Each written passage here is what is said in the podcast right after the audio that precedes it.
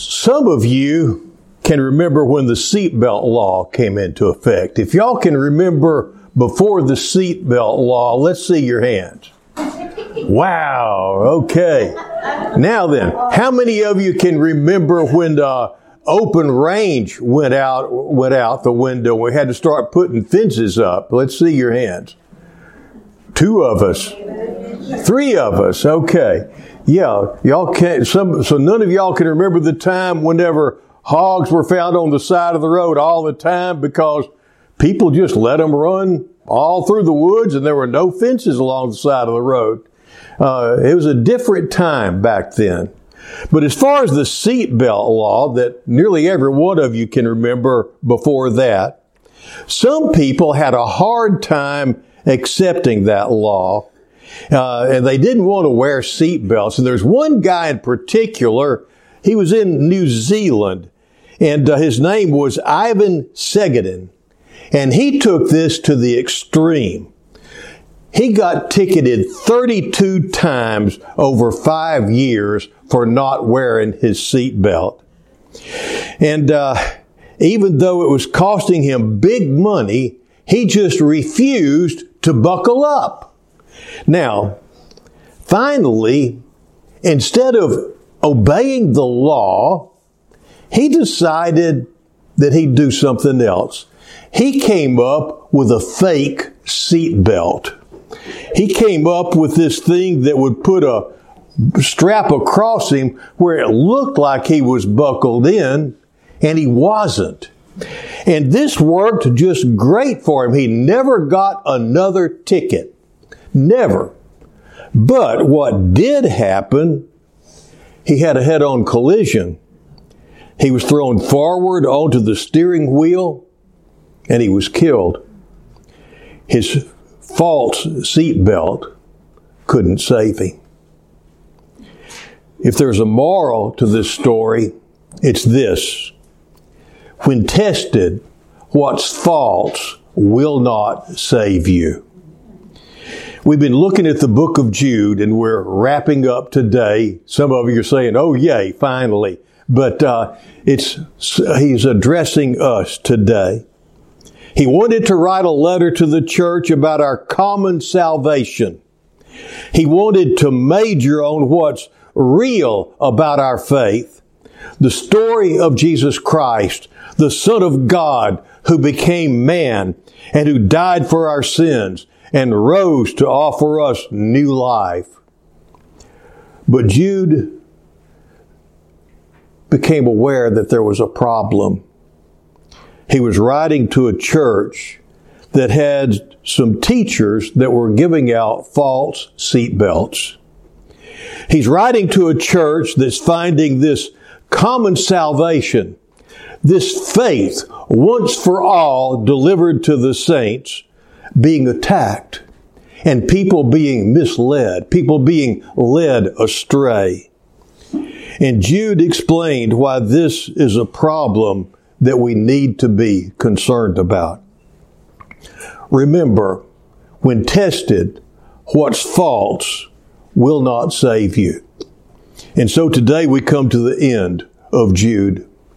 And Jude tells us, but you do these things. You're different from the world, so you do things differently. And here's what he told us to do. Number one, don't be surprised that there are false teachers. He's saying that this is to be expected, so don't be surprised. It's going to happen, and throughout the New Testament, we're warned that in the last days, the days between Jesus' death and resurrection and His coming again, false teachers and scoffers will periodically appear. The Bible continuously warns us to expect this and to guard against it because it's going to happen. He says, don't let it surprise you, but God has a plan. And then He tells us what we need to be doing. And the first thing that he says is this: keep yourselves in the love of God. Secure your own spiritual position. This is the first thing that you have to do. Secure your own faith. Don't be pulled aside by these false teachers. And before you can address the false teachers or the false teaching, make sure that you are in the faith. He says, but you, beloved, building yourselves up in your most holy faith and praying in the Holy Spirit, keep yourselves in the love of God, waiting for the mercy of our Lord Jesus Christ that leads to eternal life. Now, this is foremost to Jude. As you face all the things that you're going to face in the world today, make sure that your number one priority is to keep yourselves in the love of God. And this is sometimes more difficult than you really would think it would be. Because just like Adam and Eve, when we mess up, we're prone to hide. We're prone to start kind of shying away from God and not wanting to go before Him in prayer because we're ashamed. And so what we do is we wind up drifting further and further away. But the moment that we turn back toward Him with the guilt in our hearts that's there because we've offended Him and we apologize, it's all right again. Once we confess, he says, if you confess your sins, he is faithful and just to forgive your sins and to cleanse you from all unrighteousness. Even that one that you've been getting led astray by, getting pulled off by. And he'll get you back on track. And that's how you keep in the love of God. Don't keep going away from it. Instead, just remember, he loved you while you were ungodly. He loved you while you were yet in your sins. And He loves you still, even if you've drifted off into sin again. All you have to do is repent. And I say that like it's easy. For some reason, it's hard sometimes to want to come back. Once you've messed up, it's hard to want to get back in His presence. But once you get back in His presence, it's like, why did I ever want to stay away from this God who loves me so much? And so we need to keep ourselves in the faith, keep ourselves in the love of God. He loves you even whenever you may not think He does. Just remember that. He then describes some steps that we can take in order to keep ourselves in the love of God. Number one, build yourself up in our most holy faith. Number two, pray in the Holy Spirit. Number three, look forward with hope to Christ's return. So how do you build yourself up in your most holy faith? You start by keeping in mind who God is and who you are. You find this faith in the Bible and in godly teachers and preachers of truth. Psalm 8, 1 through 9 says, when I consider your heavens, the work of your fingers, the moon and the stars which you have ordained, what is man that you're mindful of him, and the son of man that you visit him? Yet you have made him a little lower than the angels, and you have crowned him with glory and honor. He created us, and he made us a part of something that's much bigger than we are. And one of the things, I was talking to another preacher the other day, and he said, you know what seems to be missing from a lot of preaching and a lot of just the Christian life that we see being lived today? It's awe. Awe of God, because He is an awesome God. And my goodness, the last few weeks, just looking at the clouds have just brought me awe. I found myself just stopping and taking pictures of clouds to make screensavers out of because they've been so beautiful. And there's just, you look around and you see just the awesomeness of God all around you. He created us and He made us part of something much bigger than we are.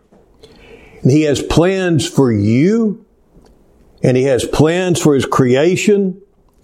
And through His Son, Jesus Christ, He's invited us to work with Him in His plan. This awesome God wants you to be and invites you to work along with Him. If you're really aware of who God is and who you are, you don't just go to Him with your gift list, your want list. Now, your wants and your needs are important to God. And He says, delight yourself in the Lord, and He'll give you the desire of your heart. He'll do that. But you will never be praying in the Spirit unless you put His plans before your preferences. And now, this is Christmas time. It's coming on us. It just dawned on me. This is my last sermon before Christmas Eve. I don't preach next Sunday. The children are going to bring the message next Sunday. And then we're not going to have a service that morning, and we'll have a service on Christmas Eve. And y'all don't forget that and show up here on Christmas morning unless you just want to praise the Lord outside. You can do that if you want to, but the door's going to be locked, sad to say. But with these false teachers and all this stuff that we've been talking about, I realized this past week that Christmas is being hijacked by the world. Amen. Have you noticed that? I mean, in so many different ways, and in ways that are so subtle that they can get you off beam. They can get you off track as far as the true faith and leave you confused with the end of the day. And so I want to just go over a couple of these with you today. And the first one is what the world says about peace and what the Bible says about peace. Whenever I was in the Woodlands, one of the great ceremonies every year, according to the community, was the lighting of the doves. And they had these three big doves made out of light that three doves flying up, and they were supposed to represent the three great faiths. The three great faiths, Islam, Judaism, and Christianity. And so we were gathering to celebrate all three of these. That didn't make sense, but they all got there. Oh, this is so good. We're all together. We're all of one accord. This is so neat. And when it was my turn to pray, they tried to get me to pray not in Jesus' name. And I couldn't do that. I'm a Christian. So, but anyway, you see, that was a very subtle thing. And it had to do with world. You do two things. Two fingers, don't you? World peace. World peace. And somehow the world has twisted the Christmas message into a message that we are somehow supposed to be striving for world peace and that we can bring peace to the world. I remember back in the 90s, there was this big thing. You'd see these bumper stickers. Visualize world peace. Like if we could just all somehow channel our thoughts and our hearts toward world peace, it would manifest itself in the world. Now, what's that got to do with Jesus? You know, there's something wrong there. And so, but visualize world peace. And about that time, one of our daughters wound up going to visit a church with her little friend. Her little friend had come to our church a few times, and so it was only right. But this was one of those churches. It was a Unitarian Universalist church. And in Sunday school, our daughter came back telling us that in Sunday school, they gave us dreamsicles. And what they'd do, they'd say, "Did you visualize a dreamsicle this morning?" "Yeah." And they'd give us a dreamsicle. And they got to one little boy and they said, "Did you visualize a dreamsicle this morning?" He said, "I visualized two." He got two dreamsicles out of that deal. Because if he visualized them and he didn't get them, that'd mess up the whole lesson, you know? So anyway, but you see, that's just getting so far from what it's really all about. Now, the angel did say, or the angel sang, peace on earth and goodwill toward men. But that tied into the greatest gift that was ever given, which Jesus himself summarized when he said, "For God so loved the world that he gave his only begotten Son, that whosoever believeth in him should not perish, but have everlasting life." And in that announcement that the angels gave that day, "Glory to God in the highest, and on earth peace and goodwill toward men with whom he is well pleased." You see, the peace was connected with the gift. The gift that was given that day, and this is something else people get wrong, was not the gift of salvation. The gift that was given that day was the gift of a Savior, so that we could come to salvation, so that we could come, and then it's peace with God. And like Jesus said, a peace that passes all understanding. His peace he gives to us. Not as the world gives does he give to us. That's the context that it's in. Not in world peace. We will never bring about world peace. It's told to us in the Bible. Toward the end, there will be wars and rumors of wars. Look what's going on right now. In the Middle East, in the birthplace of Jesus Christ, our Lord and Savior, there is a horrible war going on, even as we speak this, and we sit here this day. And amazingly, the two sides both reject Jesus as Lord and Savior. Is that ironic? The Hamas, they are out to kill everyone in Jerusalem or in Israel. They're out to destroy Israel. Israel is defending itself against being destroyed. And at the same time, neither one of them will accept Jesus Christ. Just think about that. Way back, it's not new, back in the time whenever Spain was occupied by the Moors, who were Muslims. If there was there's a saying, if you see a ruckus somewhere, the saying is, "Hay cristianos y moros." There's Christians and Moors. You say, "What's going on over there?" "Hay cristianos y moros." And what that means is, there's Christians and Muslims there. And when Christians and Muslims get together, there's a fight. That was the way it was back hundreds of years ago. It hasn't changed. But they are out to win the world for their God. And their God is not our God. They think that it is, but it's not. And they are extremely sincere in their degrading people, in killing people, in chopping off people's little heads.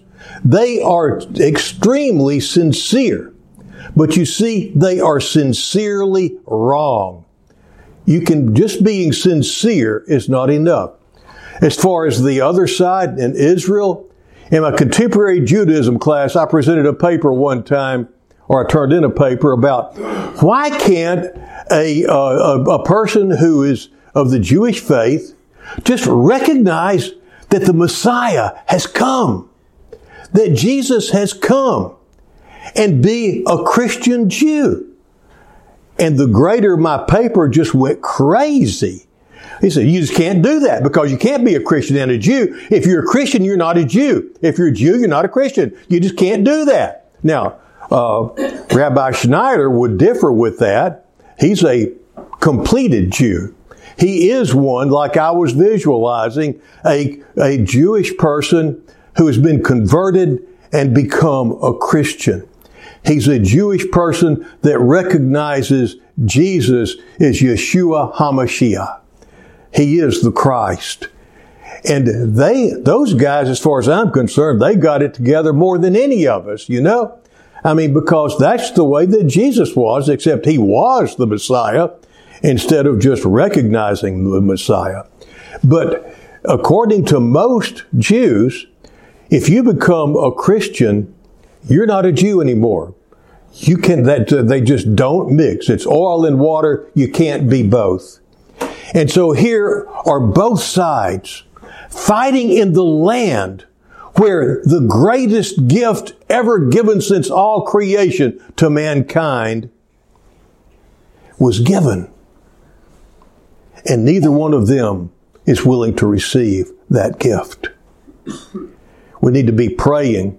Now, and this is what I was getting around to as far as peace goes.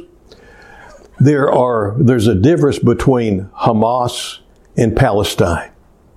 And there are Palestinians who are Christians. And in the midst of all this horrible stuff going on, they have a peace that passes understanding because their hearts are focused on the Lord. In Jerusalem and in Israel, in the midst of all this chaos and war and hatred, there are those who have peace because they have the peace that only comes from God through Jesus Christ. And so it's not about world peace. It's about God, through the greatest gift ever given, offering us peace with Him.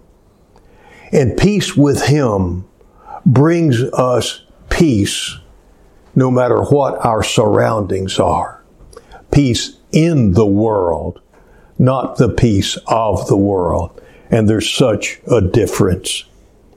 Well, in addition to that, that's one of the ways that the world is hijacking the Christian faith, is by trying to turn it toward just world peace and make this is something we can all agree on, is world peace. No, what we need to be doing is sharing the gospel with people so that they can have the peace that God offers.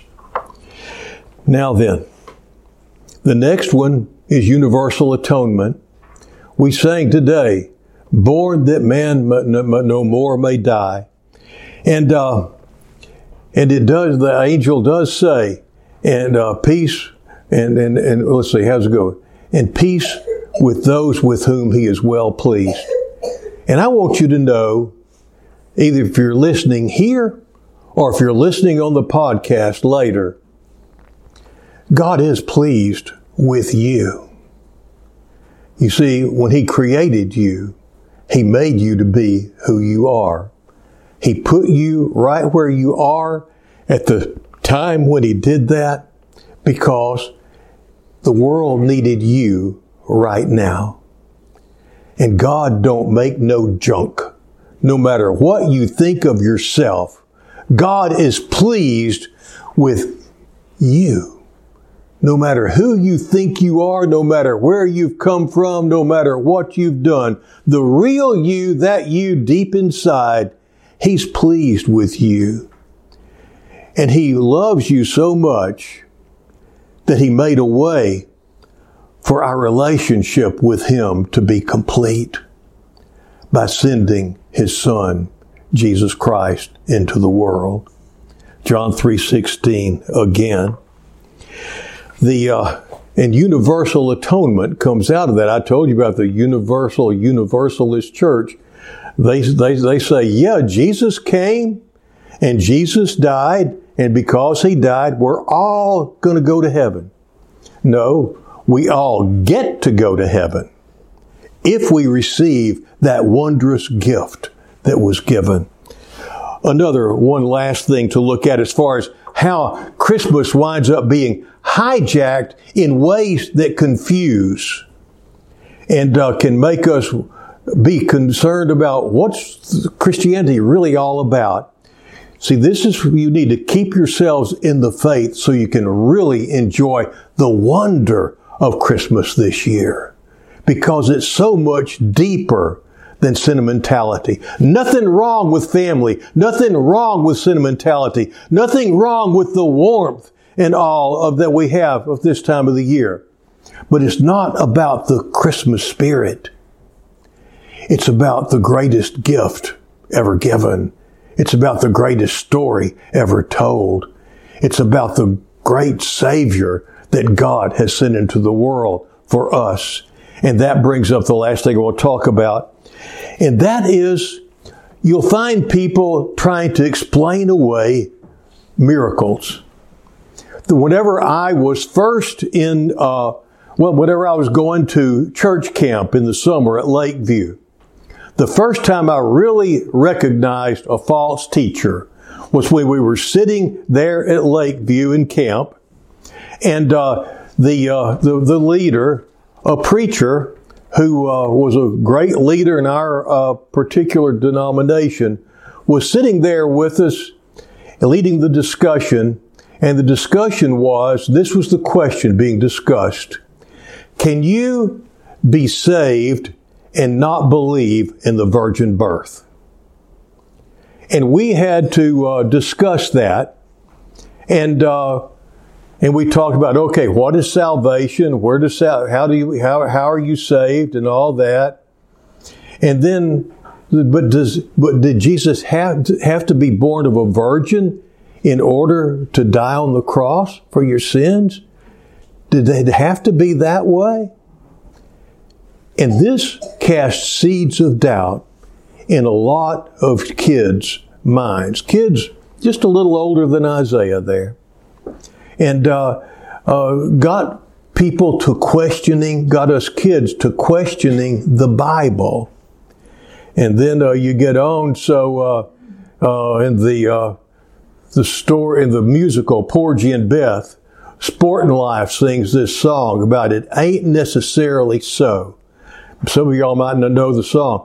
But after having that seed planted in my heart and then hearing this song, they just kind of helped the seed to germinate. And the song, the one line in it is, the things that you're liable to read in the Bible, they ain't necessarily so. That was Sportin' Life's song. Now, Sportin' Life was a drug dealer, but that's just it. He didn't believe, and he was making fun of the Bible. But these seeds can be sown, and so people try to explain away the virgin birth, and they want everything to be caused by natural occurrences. And the latest one that you've seen probably is, and once you see it comes up regularly, is the star, the Christmas star. There have been all sorts of just natural occurrences that are attributed to the star. First of all, well, let's just go through them. I'll go through three of them. 7 BC, there was a triple conjunction of Jupiter and Saturn. And that, they wound up crossing paths 3 different times in a short period of time. And some people say, oh, that had to be what the Bethlehem star was. And then in 5 BC, there was a nova that was visible from the earth whenever a star was born and it put out a burst. And say, oh, that could have been the star. And then, let's see here. There's another one. Let's see, what's the other one? 3 BC, conjunction of Jupiter and Venus happened in 3 BC. Again, and we've seen that happen in our lifetime. It makes a really bright star. But this is just it. In the, first of all, in Greek, the word for star means basically a light in the sky. And so if there was an airplane going over at night and it's, you could see its light going across, that would be a star. It's just a light in the sky. Well, anyway, what I'm saying is it doesn't say it was a supernova. It doesn't say it was this. It doesn't say it was that. But then also, it did disappear. And then, in fact, they saw this, whatever it was, and then the wise men wound up going to Herod asking for directions.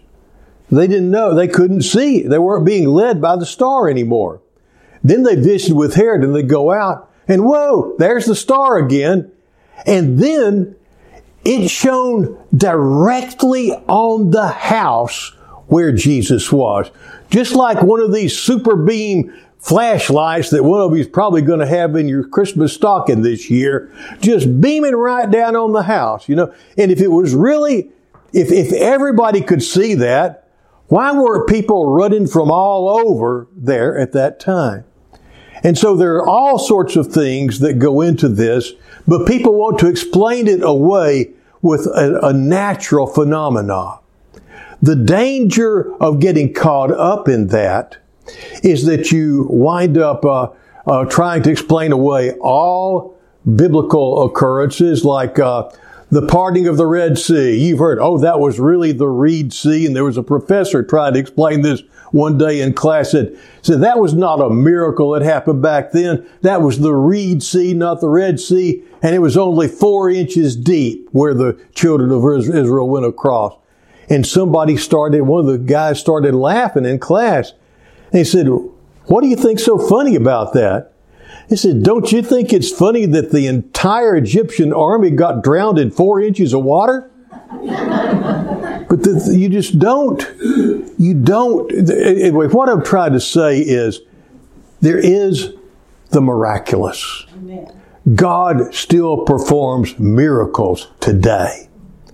And if you start trying to explain away the things in the Bible and take the power and supernatural aspect of God from them, you wind up ultimately being pulled into, well, Jesus was just another man. And that's not so. And what we celebrate today and what we celebrate during this Christmas time is the fact that God did something so stupendous, so out of the ordinary, so unnatural, that it just boggles our mind. What we do know about the star is that it guided the wise men. And whenever they needed to see what they needed to see, the Lord provided the light. He wanted them to find Jesus. He miraculously led them to the Lord.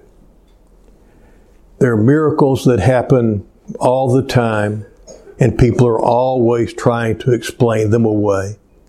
And sometimes, let's face it, it is our Creator that's doing these miracles. And at the time that they're happening, they can seem like the most natural thing in the world. Sharon and I were talking this last week as we were discussing this, and I remember one time when our son Joel, we were together for family time for prayer, and Joel said, "Could y'all pray for my feet? I've got this rash on my feet." And he pulled off his shoes, and his feet were covered with a rash. And so we said, okay, well, let's just pray right now. And as we prayed for Joel's feet to be healed, we watched the redness disappear. We watched his feet go back to normal right before our eyes. It looked so natural. The redness just went away. It was like time-lapse photography, like a healing being just sped up. But it happened. And it was a miracle. And people might say, it was just a coincidence. It was getting ready to go away right then anyway. Oh, it was psychosomatic. No, God answered prayer. And we serve a miracle-working God. And with the greatest miracle of all was that God loved us so much while we were yet in our sins. He sent us a Savior into this world. And so, I just want to encourage you, hold fast to that faith once and for all delivered to the saints. And don't be pulled aside by false teachers. And keep your eyes open to the false teachers. And it will not diminish Christmas for you. It won't make it any less. It will just underscore what we're really celebrating, why those lights are out and looking so beautiful this time of the year. In the name of the Father, the Son, and the Holy Spirit, amen.